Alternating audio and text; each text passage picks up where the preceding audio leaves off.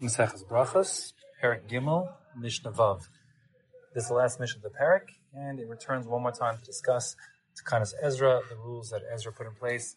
The one who's a bal keri, who had a seminal mission, is required to first immerse himself in a mikvah prior to saying the varmishin paktushe, reciting the qidushma, et cetera. Now, now the topic of the mission of the Mishnah specifically is the question of if one is in a state of tumah, such that even if he goes to the mikvah, it won't relieve him of being tamayah. He'll still be tamayah for some extraneous secondary source of tumah.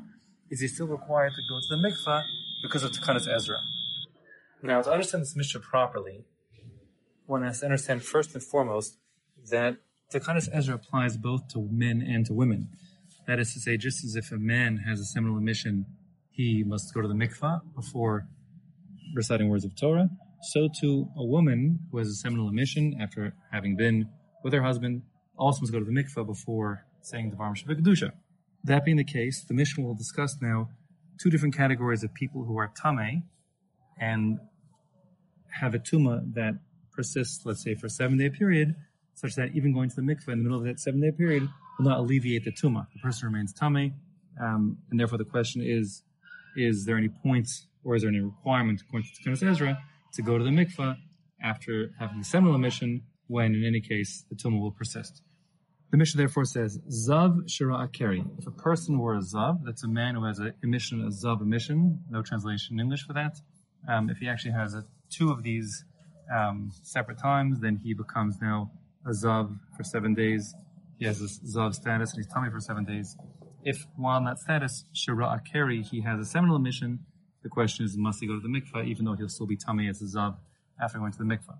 And similarly, the second question raised is the case of the nida, shapalta sheikh lazera, a woman who is a nida, that is, say she's menstruating. And once she starts to menstruate for the next seven days, she's tameya, she's in a state of tumah. If, let's say for argument's sake, prior to the onset of her menses, she slept with her husband, and now now she's begun to menstruate, and now she's palat sheikh lazera, she emits some semen.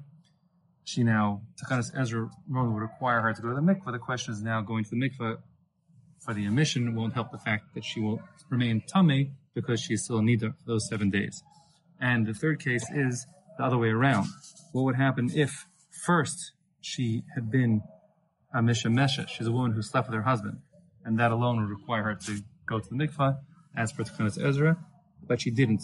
And before she actually went to the mikvah, even though she could have, shira'ah nida, she begins to menstruate.